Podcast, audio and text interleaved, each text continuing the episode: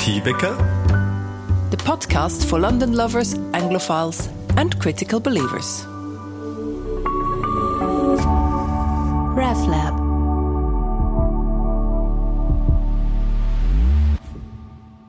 Guten Tag, ihr lieben Zuhörer und Zuhörerinnen, und willkommen zu einer neuen Episode von More T-Wicker, der Podcast für London-Liebhaberinnen, Menschenfreunde, Glaubensinteressierte und Geschichtsfans direkt aus der britischen Hauptstadt.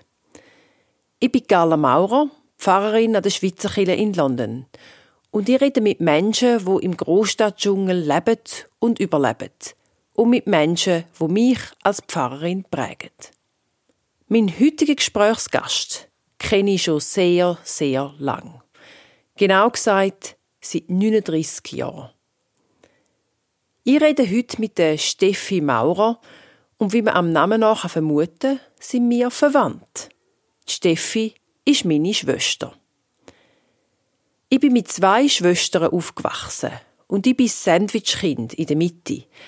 Eine Position, wo mir eigentlich ganz gut taugt, weil man als Mittlere nämlich irgendwie mehr Narrenfreiheit hat. Keine schaut so genau hin. Die in der Mitte die metzgen sich schon irgendwie. Seit 39 Jahren sind wir drei Schwestern uns also auf Gedeih und Verderb ausgeliefert. Mit allen Auf und Abs, wo Geschwister die Beziehungen so mit sich bringen. Über die Jahre sind wir einmal beste Freundinnen gsi, dann haben wir phasenweise wieder kein Wort miteinander geredet. Geschwister sind ein knallharter Spiegel. Es gibt kein Verstecken, und man stolpert auch immer wieder über sich selber, über alte Muster und Rollen, wo man doch eigentlich abgeleitet hat. Manchmal möchten wir gar nicht so genau in den Spiegel schauen und einfach unseren Lebensweg mit der Wahlverwandtschaft gehen. Mit den Menschen, wo man bewusst als Lebensgefährten gewählt hat. Nicht so wie die Geschwister, die einem einfach vorgesetzt worden sind. Aber unterm Strich kann man eben doch nicht ohne einander. Ich habe auf jeden Fall von meinen Schwestern unglaublich viel über mich selber, über meine Kindheit und über meine Weltsicht gelernt. Und zu allem anderen habe ich einfach noch das Glück, dass beide meine Schwestern unglaublich tolle Frauen sind. Und mal abgesehen von unserem Verwandtschaftsverhältnis inspiriert und beide ihre Leidenschaft zum Beruf und zum Lebensinhalt gemacht haben. In dem sind wir drei uns total ähnlich. Steffi habe ich heute nicht hauptsächlich darum eingeladen, weil wir im gleichen Kinderwagen gelegen sind und weil wir auf die gleichen Rotbuchen im elterlichen Garten geklettert sind. Heute rede ich mit Steffi, weil ihr Werdegang für mich als Pfarrerin eine Inspiration ist. Und weil ich glaube, dass alle Pfarrpersonen besonders in unserer Rolle als Seelsorgerinnen von ihr unglaublich viel lernen. Steffi ist Körpertherapeutin und hilft Menschen, ihre Emotionen und Traumata in den Alltag zu integrieren. Sie unterstützt Menschen dabei, sich selber besser wahrzunehmen und selbstbefähigt durchs Leben zu gehen. Schuldgefühl ablegen und sich selber mehr erlauben innerhalb der eigenen Möglichkeiten. Ihr Ansatz als Körpertherapeutin hat viel mit dem modernen Seelsorgeansatz zu tun. Und doch finde ich immer wieder, dass wir Pfarrer uns irgendwie schwer tun damit. Häufig fallen wir mit der Tür ins Haus, schlagen mit Ratschlägen um uns, statt einfach mal da zu sitzen und Klappe zu halten die Abgründe auszuhalten, wo sich manchmal im Gegenüber auftun. Beim Gespräch mit der Steffi musste ich immer wieder an meine letzte Fortbildung denken. Zusammen mit 15 Amtskolleginnen habe ich eine Woche im Kloster Ittingen verbracht. Schöne Erinnerungen an Zeiten vor dem Coronavirus übrigens. Und das ist eine Fortbildung zum Thema Seelsorge in Trauersituationen.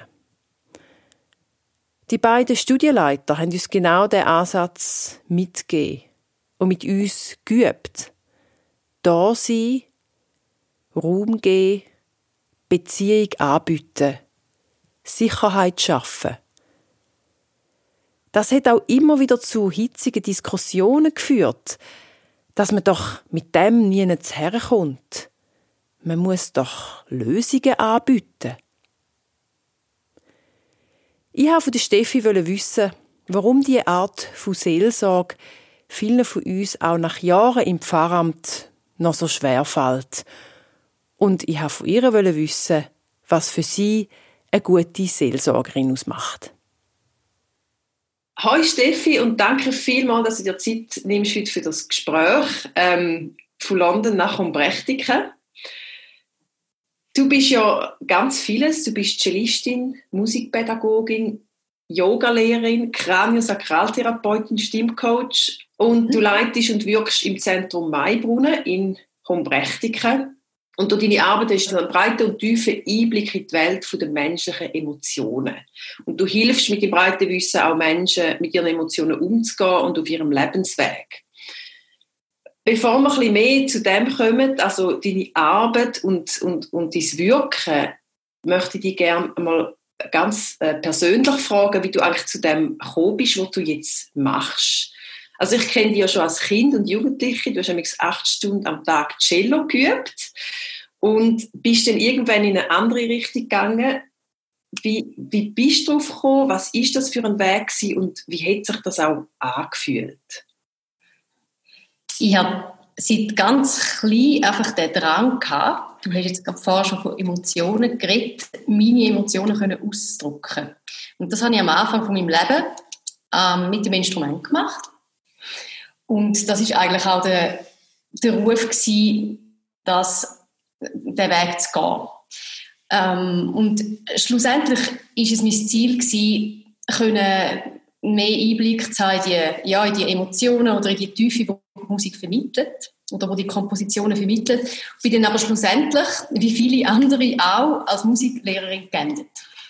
und, und das ist nicht das, was du unbedingt hast wollen? Das ist nicht das, was ich wollte, weil das ist die, die Forderung oder das, ähm, das, ja, das Verständnis eigentlich für den Menschen, so das, was mich wirklich ähm, anzieht, ist zu kurz gekommen. Und so habe ich dann gedacht, es braucht irgendwie eine Änderung, eine Kursänderung, die aber nicht ganz so weit weg ist, wie vielleicht einige denken, und bin dann auf die Körperarbeit gekommen. Und dort habe ich sehr viel ja, Erfüllung für meine Fragen gefunden. Und du hast, äh, du hast gesagt, also du hast einen anderen Weg eingeschlagen. Ähm, das ist ja etwas, was viele Menschen auch machen in ihrem Leben. Also wo, wo sicher etwas ist, wo, wo man sich immer wieder denkt, oh, ich will eigentlich etwas anderes. Aber die meisten getrauen sich nicht. Und du hast dich aber getraut. Ähm, kannst du zu dem kannst du mal erklären, wie du den Schritt, wie du den Mut und die Kraft gefunden hast, den Weg zu gehen? Da weiß ich ganz genau, wie das gegangen ist. Ich bin sehr ein pragmatischer Mensch. Und als ich gemerkt habe, dass, dass ich mit 35 oder 34 an einem Ort bin, wo ich mit 60 nicht sein will, habe ich gewusst, entweder jetzt oder später. Und wenn ich mir das Leben so anschaue, ist es besser jetzt als später. Also ganz eine rationale Entscheidung. Total rational, ja. Und dann ganz konkret bist du da gegangen, du hast gesagt, also jetzt, jetzt mit 34, 35, jetzt ist der Moment und dann? Das ist natürlich jetzt ein bisschen persönlich, aber ich habe wahnsinnig viel geleistet bis dorthin, also sehr, sehr, sehr viel geleistet. Und dementsprechend habe ich natürlich auch recht früh wahrgenommen, dass es mir nicht so gut geht dabei an diesem Ort. Und eben das Thema Burnout kennt man ja, oder? Und habe gewusst, wenn ich so weitermache, dann lande ich in einem. Also gehe ich lieber präventiv an und schaue mal, was sind meine Rechte. und das ist eigentlich auch eine unglaubliche Ressource, oder? Das, das überhaupt zu erkennen und können zu haben. Also ich denke, das ist auch etwas, was man sich dann sehr gut selber muss kennen und spüren, dass man überhaupt das merkt so früh. Mhm. Ähm, was, was würdest du anderen sagen, die merken, okay, irgendetwas ist nicht ganz im Gleichgewicht in meinem Leben, irgendwie rase ich auf etwas zu, wo könnte ins Auge gehen. Also, es, es, dass, dass es mir einfach nicht, nicht mehr gut geht, wenn ich so weitermache. Das, was ich meinen, meinen Klienten auch sage, mit diesen Fragen, es, ist, es geht meistens um ein schlechtes Gewissen und darf ich das? Es geht meistens um diese Fragen. Das, das sind Fragen, die ganz früh, ganz früh im Leben entstehen. wo aber nichts eigentlich mit der Realität zu tun haben. Weil unsere Realität ist unser Sozialnetz in dem Sinn, unser Staat auch, das, was unsere Gesellschaft uns bietet. wir sind ja Teil von dieser Gesellschaft, wir zahlen Steuern, es ist ja alles sehr ähm, auf, gut aufgeleistet, oder? Wir haben ganz gute Versicherungen und Einrichtungen und dass sie sich nicht daran orientieren, dass etwas nicht darf sein und sich quasi wie selbst sabotieren, sondern dass sie schauen, wie ist eigentlich die Realität und was kann ich aus dieser Realität für mich rausnehmen und aufbauen.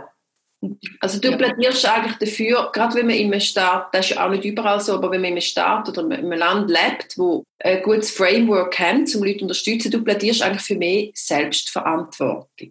Und dass man seine Schuldgefühle hinterfragt und ableitet und dass man sich weniger fragt, darf ich das, sondern einfach macht. Ja, das würde ich so unterschreiben, ja. Und mit dem kann man ja dann eigentlich auch wieder ähm, mehr zurückgeben, wenn man zu sich selber schaut. Also ich denke, das ist etwas, wo ich, wo ich auch immer als Pfarrerin immer wieder sage, eine gute Pfarrerin kann man nur sein, wenn man zu sich selber schaut.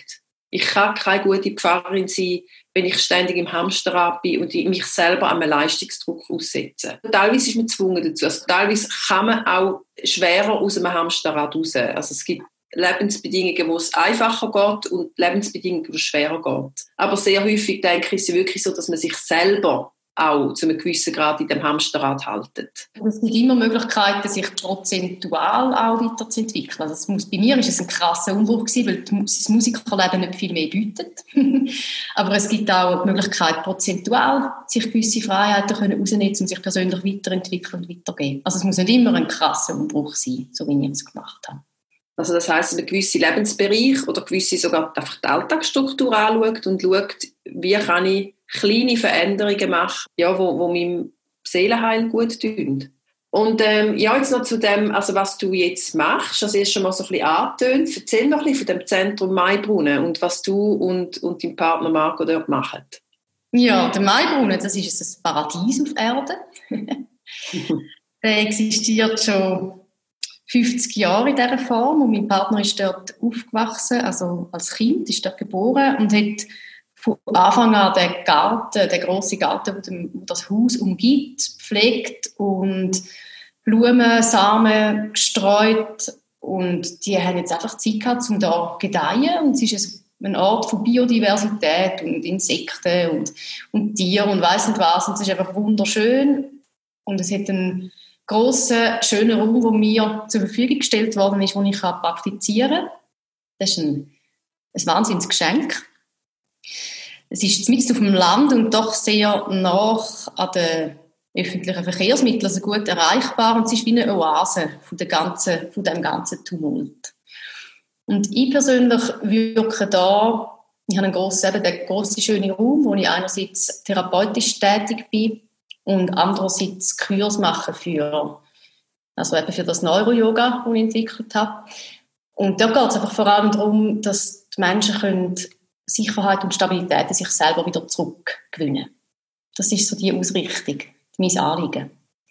Also wenn, wenn ihr euch wollt, ähm, am Maibrunnen wenden wir tun ähm, Details dazu in die Beschreibung von dem Podcast und wenn ihr an einem Punkt sind, wo ihr denkt oder wenn es euch einfach Wunder nimmt, was der Maibrunnen tut und macht, dann könnt ihr euch über die Links an Steffi und an Marco wenden. Jetzt möchte ich mit dir gerne über ein Thema reden, das ich denke, von mir beide in unseren Berufen immer wieder begegnet. Und das ist das Thema Trauma. Das Trauma ist als Definition äh, eine Kraft, die nicht hätte können umgesetzt werden Eine Kraft oder Energie, die weiterhin im Körper gespeichert wird und nicht richtig gebraucht werden Und wenn so eine Kraft, also das wissen wir vielleicht auch von Verspannungen oder etwas lädt nicht los, äh, wenn, wenn das im Körper ist, dann macht das sehr viel Stress. Und das ist etwas, was nicht zum Abschluss gekommen ist. Das ist so die, die Kurzdefinition von Trauma. Und wenn ich ein Beispiel geben kann, ist zum Beispiel ein Kind, also ganz simpel, ein, Kind will, will etwas zum Ausdruck bringen. Das ist in einer frühen Phase, will ähm, kreativ etwas malen oder etwas schreiben und hat eigentlich seinen eigenen Ausdruck, oder? Und jedes Mal, wenn es etwas zum Ausdruck gebracht hat, kommt das Feedback ja, das, das könnte ich aber noch besser machen oder das nicht oder das nicht. Und es wird gar nicht gesehen in dem, was es gemacht hat, sondern in dem, was es nicht gemacht hat. In dem, wo von der Erwachsenenwelt eigentlich ähm, kategorisiert wird. Und das speichert sich dann noch das ganze Leben lang, dass wenn Kreativität aufkommt oder ein Ausdruckswille, dass man sich selber gerade schon sabotiert und denkt, oh nein, ich kann es ja sowieso nicht. Das, was ich mache, ist sowieso nicht schön und so weiter. Gibt es eigentlich irgendjemanden, der kein Trauma, Entwicklungstrauma hat? nein. also wir können eigentlich davon ausgehen, dass wir alle äh, äh, gewissermaßen unsere Bedürfnisse als Kind nicht unbedingt immer befriedigt werden und das ist eigentlich ein menschliches. Es ist völlig menschlich und es formt unseren Charakter. Und jetzt gibt es natürlich auch Trauma, die ausgelöst werden von einem Anlass, also von etwas, was einem ähm, passiert der Tod von einem, von einem geliebten Menschen zum Beispiel, ein Verkehrsunfall oder ein Überfall, wo man selber nicht hätte können, sich so wehren, wie man hätte wollen. Das sind alles ähm, sogenannte Schocktraumen, äh, wo zu einer Entladung führen müssen. Und wenn die Entladung nicht stattfindet oder, oder wenn man nicht, dem nicht adäquat begegnet, also wenn, wenn keine richtige Begleitung da ist, in dem Sinn, kann sich das Trauma wie nicht richtig ähm, wieder entladen oder integrieren und das führt zu sehr viel Stress und kann dann zu einem Ungleichgewicht führen und auch dazu, dass man es nicht verarbeiten kann. Es ist ein Lernen, damit umzugehen und vom Nervensystem her ist es, oder vom körperlichen her, dass man sich mehr Containment aufbaut, um mit diesen Zuständen zu sein. Und Containment ist, ist ein, ein Begriff von mehr Kapazitäten erschaffen. Und das ist rein neurobiologisch. Also das ist, man schafft sich die, die Autobahnen, die einem eigentlich die Sicherheit geben. Also je mehr man sie ansteuert, desto dicker werden Also Autobahnen gleich Nervenbahnen. Und das ist etwas, was man einfach kann lernen kann. Was relativ einfach ist, was gute Übungen dazu gibt. Ja, wo man dann immer immer mehr Kapazitäten entwickelt, um mit dem können sein. Am Anfang in Begleitung und schlussendlich dann kann man das auch allein für sich besser halten, in dem Sinn halten. Mhm. Das heißt jetzt mal abgebrochen für unser tägliches Leben. Also viele Menschen kennen das Gefühl von ängstlich sein, von gestresst sein, von auch in sozialen Situationen große Unsicherheit, von vielleicht auch sehr streng mit sich selber sein, ähm, einfach nicht so richtig können loslassen also es sind eigentlich die Grundgefühle, die viele von uns haben und kennen, wo, wo du damit schaffst. Mhm. Und wo eigentlich eben aus einer Entwicklung rauskommen oder aus etwas, wo, nicht, wo wir nicht gelernt haben in unserem Leben oder wo man durch, durch, durch ein Schockerlebnis, das sich in uns eingebrennt hat. Und dass man dort einfach, wie eben du sagst, eine Autobahn, statt dass man auf einem kleinen, steinigen Weg geht, dass man den steinigen Weg immer mehr ausbreitet, bis man auf, einem, auf einer grossen, sicheren Straße läuft und merkt, ich habe ein bisschen Platz, mhm. ich kann da gehen, ich sehe hinterher, ich sehe vorne, ich bin auf dem Weg und ich muss nicht jedes Mal runterschauen und es könnte eine Steile dort sein, wo ich drüber stolpere. Ja. Kann man das so abbrechen jetzt auf ein Bild? Das kann man so abbrechen, ja. Und ja, das ist die berühmte Resilienz schlussendlich, die alle davon reden. Je dicker die Bahn, desto resilienter der Mensch. Mhm. Und jetzt haben wir die Seel also als Seelsorger und Seelsorgerinnen haben wir Pfarrpersonen auch mit Menschen zu tun, die, ähm, traumatisiert sind. Also entweder eben Entwicklungstrauma, wo die meisten von uns in irgendeiner Form haben, oder, oder Schocktrauma in der, in der Seelsorge haben wir ja eigentlich hauptsächlich äh, einen Gesprächsansatz. Aus deiner Sicht jetzt als Körpertherapeutin, was ist ein guter Seelsorger und was sollte man als Seelsorgerin unbedingt vermeiden? Gute Frage. ich hoffe, ich lasse jetzt nicht auf die Äste raus, aber aus meiner Sicht. guter Seelsorger, die Aufgabe von einem Seelsorger primär ist, er ist einfach da oder sie ist da da ist etwas und es gibt vielleicht noch keine Therapeuten äh, oder noch keine Begleitung in dem Sinn zum Aufarbeiten, aber der Seelsorger, der ist einfach da. Es ist so die erste Ansprechperson, die erste Anlaufstelle vielleicht auch, wenn man verzweifelt ist. Und das Wichtigste und das Beste ist, dass der Seelsorger einfach da ist. Dass die erste Sicherheit gewährleistet wird, das erste Ohr angeboten wird und dass eben schon wahnsinnig viel ähm, Boden für den Prozess, der nachher stattfindet. Das heißt auch eine Urteilslosigkeit und so die Du darfst sein, wie du bist. Es ist okay, wie du bist. Und das ist auch etwas Urmenschliches und ganz, ganz eine wichtige Aufgabe, um am Mensch in so einer Situation zu vermitteln. Wir nehmen uns Zeit, es kommt gut, ich habe gewisse Kompetenzen und Verknüpfungen und kann dir weiterhelfen und dich ein Stück weit begleiten und dann auch jemandem übermitteln, wo ich denke, ist gut für dich. So stelle ich mir das vor, als erste Anlaufstelle. Ja. Das ist interessant, das ist eigentlich auch in der Theorie, also sagen wir Theorie, das ist eigentlich das, was wir auch ähm, lernen, dass es da sein. Mhm. Oder die ähm, Seelsorgeansätze hat sehr viel mit dem da sein und, und das Feld halten und sie mhm. können es tun. Ähm, in der Realität ist es oft sehr schwierig, weil gerade äh, wir Pfarrpersonen ähm, leiden ja sehr oft unter einem Helfersyndrom und möchten gerne innerhalb von einer Sitzung das Problem schon lösen. Ja. Also ich denke, das ist, ein, das ist sicher eine Gefahr, wo, wo viele von uns haben. Oder man will, man will den Weg gerade schon sofort zeigen. Ja.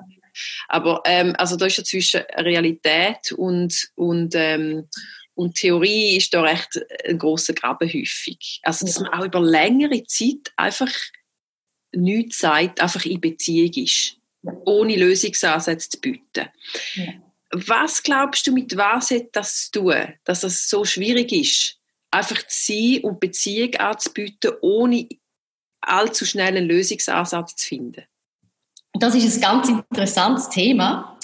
Und wir Therapeuten sind von dem auch betroffen, von dem Helfersyndrom. Und wenn man das Helfersyndrom nicht durchleuchtet, dann kommt man einfach schnell auch an, an, die, an die eigenen Grenzen. Und das Helfersyndrom, das ist lustig und das thematisiere ich immer wieder in meinem Kurs. Es hat ganz, ganz ganz, ganz einen frühen Ursprung in unserer Kindheit, nämlich dann, wenn wir ein Bedürfnis haben, ganz simpler Natur. Wir haben zum Beispiel als ganz kleines Kind Hunger, äh, aber wenn wir Hunger haben, dann können wir zum Beispiel nichts über. Das heißt, wir müssen eine andere Strategie finden. Und die Strategie zum genährt werden ist, dass wir in jemand anderes reingehen und man schaut, was braucht eigentlich der andere zuerst. Also es ist ganz, ganz ein tief verankertes Muster und viele, die so arbeiten, haben eben das in andere Innenschlüpf-Syndrom. Und in jemand anderes hineinschlüpfen, ist nicht nur gedanklich, sondern es ist auch im Körperbewusstsein. Wenn wir denken, wir müssen gerade sofort das Problem lösen, tun wir eigentlich unseren, anderen, unseren eigenen Weg auf den anderen kopieren. Und wenn sich, und darum ist das Körperbewusstsein für Begleiter so wichtig, wenn man sich dem bewusst wird, merkt man auch, wenn man in andere hineinschlüpft, dass man sich selber im Körper nicht richtig spürt. Das heißt eigentlich auch, dass wir meinen, wir wissen, was der andere braucht. Ja, genau. Das ist eine große Krankheit. Wir wissen, was der andere braucht. Aber das Problem ist, dass damit der andere wieder in die Eigenverantwortung kommen muss er wieder äh, Zugang haben zu seinen eigenen Bedürfnissen und Impulsen und spüren, was er braucht. Also wir müssen aushalten, dass der andere noch nicht weiß unbedingt, was er braucht. Ja. Und wir müssen, wir müssen aushalten, dass der Raum zu geben, dass das Gegenüber mit diesen Lösungsansätzen für sich selber kommt. Ja. Wir können ihn unterstützen, das ist sehr, je nach Persönlichkeit, unterstützen, das Beste ist mit Vorschlägen. Und es ist auch in der Kommunikation, ich sage, ich mache dir mal einen Vorschlag, schau mal, wie es auf dich wirkt.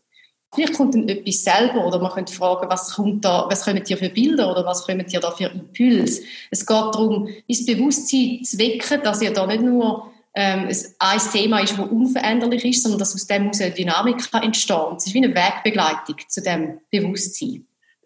Du hast auch noch erwähnt in diesem Vorgespräch die menschlichen Abgründe. Keine Angst haben vor menschlichen Abgründen. Ja. Das ist auch etwas, eben, das können aushalten, dass es manchmal einfach wirklich abgeht. Und was, wenn, wenn jetzt sich so ein Abgrund auftut im Gegenüber und wir halten es nicht aus, als Therapeut, als Seelsorger. Was dann? Ja, dann kommt unsere eigene Strategie zu tragen. dann wenden wir unsere eigene Strategie an, um eigentlich die Situation zu retten. Und merken gar nicht, dass, wo es gegenüber ist. Also wir schauen auf uns selber, weil es uns so verunsichert, dass wir unsere Strategie anwenden im Raum, um, den, um das Ganze zu retten. Und was dann bei mir gegenüber passiert ist, dass es sich nicht gesehen fühlt und nicht gehört fühlt. Was sind das für Verhaltensmuster, wo jetzt ein Seelsorger oder eine Therapeutin an den Tag legt, wo dem anderen im Prinzip die Sprache verschlünd? Das kann zum Beispiel Projektion sein von sich selber erzählen. Ich habe das auch mal erlebt. Bei mir ist es so und so gewesen. Oder das ist doch nicht so schlimm. Oder äh, komm, wir, gehen jetzt, äh, wir, wir uns jetzt äh, ablenken. Oder so, so Verhaltensweisen. Das Schlimmste ist eigentlich, ich habe das auch mal erlebt. Das ist so und so und so. Da kommt der andere nachher, gibt einen Rollentausch und dann plötzlich muss der andere zulassen, obwohl eigentlich er das Ohr braucht. Wie kann man sich als Seelsorger, Seelsorgerin auch immer wieder auf die Rolle einlassen und vorbereiten? Wie kann man da, äh, wie kann man da sich selber arbeiten, ähm, sowohl körperlich als auch seelisch, dass man sich immer wieder kann auf Menschen einlassen und eben in dieser Rolle bleiben? Tipps von einer Körpertherapeutin? Ja, da gibt es ganz interessante Übungen und es geht immer darum, dass man selber merkt, ob man sich selber, ob man sich selber noch in der Mitte fühlt oder ob man bereits in andere übergeschlüpft ist. Und das sind so Bewusstseinsübungen von Abgrenzung. Also sind Grenzen noch klar oder nicht? Und man kann sich vorbereiten vor einer Sitzung, dass man Grenzen sich mal klar setzt und anfühlt, wie ist es, wenn ich in, meinem, in meiner Grenze bin.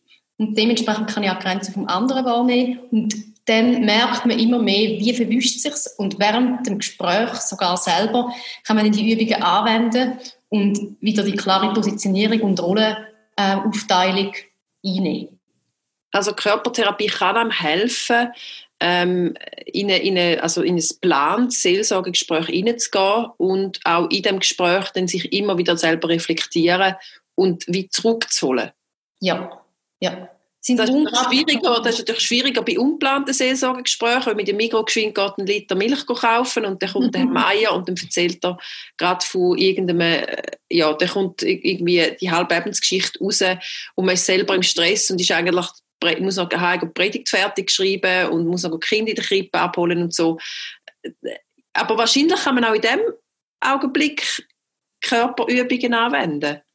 Man kann Körperübungen anwenden und dann eben auch in einem, so einem Setting anschauen, was ist es, was mir fehlt, um mich in so einem Moment einfach ganz gut, freundlich abgrenzen und trotzdem in Beziehung zu bleiben mit dem Gegenüber. Also Plädoyer von der Körpertherapeutin an Seelsorger und Seelsorgerinnen vergesst euren Körper nicht. Und wie man das macht, wie gesagt, Steffi Maurer hat da ähm, ganz viele Tipps und Tricks. Last but not least, Steffi, wir sind ja Schwestern, also du kennst mich seit Geburt, ich kenne die seit eineinhalb. Ähm, Geschwister, die sie, Familienkonstellationen haben auch viel mit, mit, äh, mit deiner Arbeit, mit, mit, mit Therapie, mit Seelsorge zu tun. Was bedeutet äh, Geschwister, die sie für dich? Für mich Geschwister die sein und Geschwister die haben ist eine lebenslange Verbindung, die einfach nicht abbricht. Und von kann man wahnsinnig viel lernen, auch auf dem Weg zum Erwachsenwerden. Weil man sich sehr gut kennt und dementsprechend, wenn der Respekt vorhanden ist, auch sehr, sehr gut kann ähm, nochmal reflektieren, ja, selber daran wachsen. Und es ist auch eine riesige Verantwortung, die man zusammenträgt, jetzt gerade auch gegenüber Eltern, die vielleicht älter werden. Äh, es steht ja irgendwann mal Geschichte von Erb oder so an. Es ist eine Rolle, die man zuteilt bekommt, die man zusammenträgt. Und wo ein gewisses Konfliktmanagement auch von Vorteil ist. Und es ist, ein, es ist einfach eine riesige Wachstumschance eine Geschwisterbeziehung, die, die Geschwister haben, das ist etwas, eben, wie du sagst, was das Leben lang begleitet, ähm, wo, wo auf und ab kann gehen, mal gut, mal nicht so gut. Es gibt Leute, die gar keinen Kontakt haben und, und andere, die sehr einen engen Kontakt haben. Wie, wie kann man eine Geschwisterbeziehung fruchtbar machen und wo sind aber auch Grenzen, wo man muss sagen, bis hierher und nicht weiter? Ja, so das A und das O, grosses Wort, ist Respekt davor, dass jeder seinen eigenen Lebensweg muss gehen und dass man nicht mehr zusammenlebt unter einem Dach und auch gewisse Muster darf wirklich auflösen und der andere respektiert, wie er es macht oder wie sie es macht. Das braucht manchmal ein bisschen Selbstarbeit auch, um aus einer Rolle rauszukommen. Also die ganze äh, Geschichte von wer ist älter, wer ist jünger und wie, wie jetzt sich das manifestiert, dass man dort einfach heranschaut und sagt, jetzt sind wir gleichwertig und wie machen wir das? Oder wie macht das der Einzelne, um einen neutralen Platz zu erschaffen? Also es ist gerade noch mal das Thema Rolle. Ich finde da vielleicht auch gerade noch einen schönen Abschluss. Also dass man eben nicht in die Rolle vom anderen hineingeht oder nicht meint zu wissen, was der andere braucht oder was der andere für, soll, für einen Weg gehen. Ich denke, gerade in der Familie ist das ja sehr eine große Gefahr, dass man meint, man kennt sich so gut und man weiß, was für den anderen gut wäre. Aber ganz allgemeine zwischenmenschliche Beziehungen hat man häufig das Gefühl, man weiß, was für den anderen gut wäre.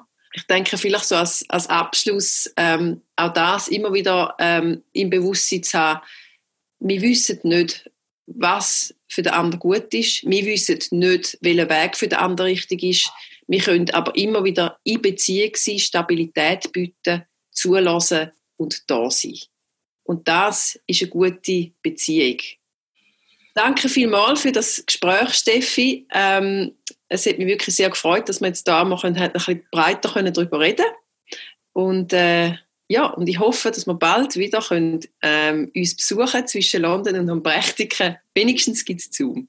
Wenigstens gibt es Zoom. Danke vielmals, ich konnte da sein und es war sehr spannend. Danke.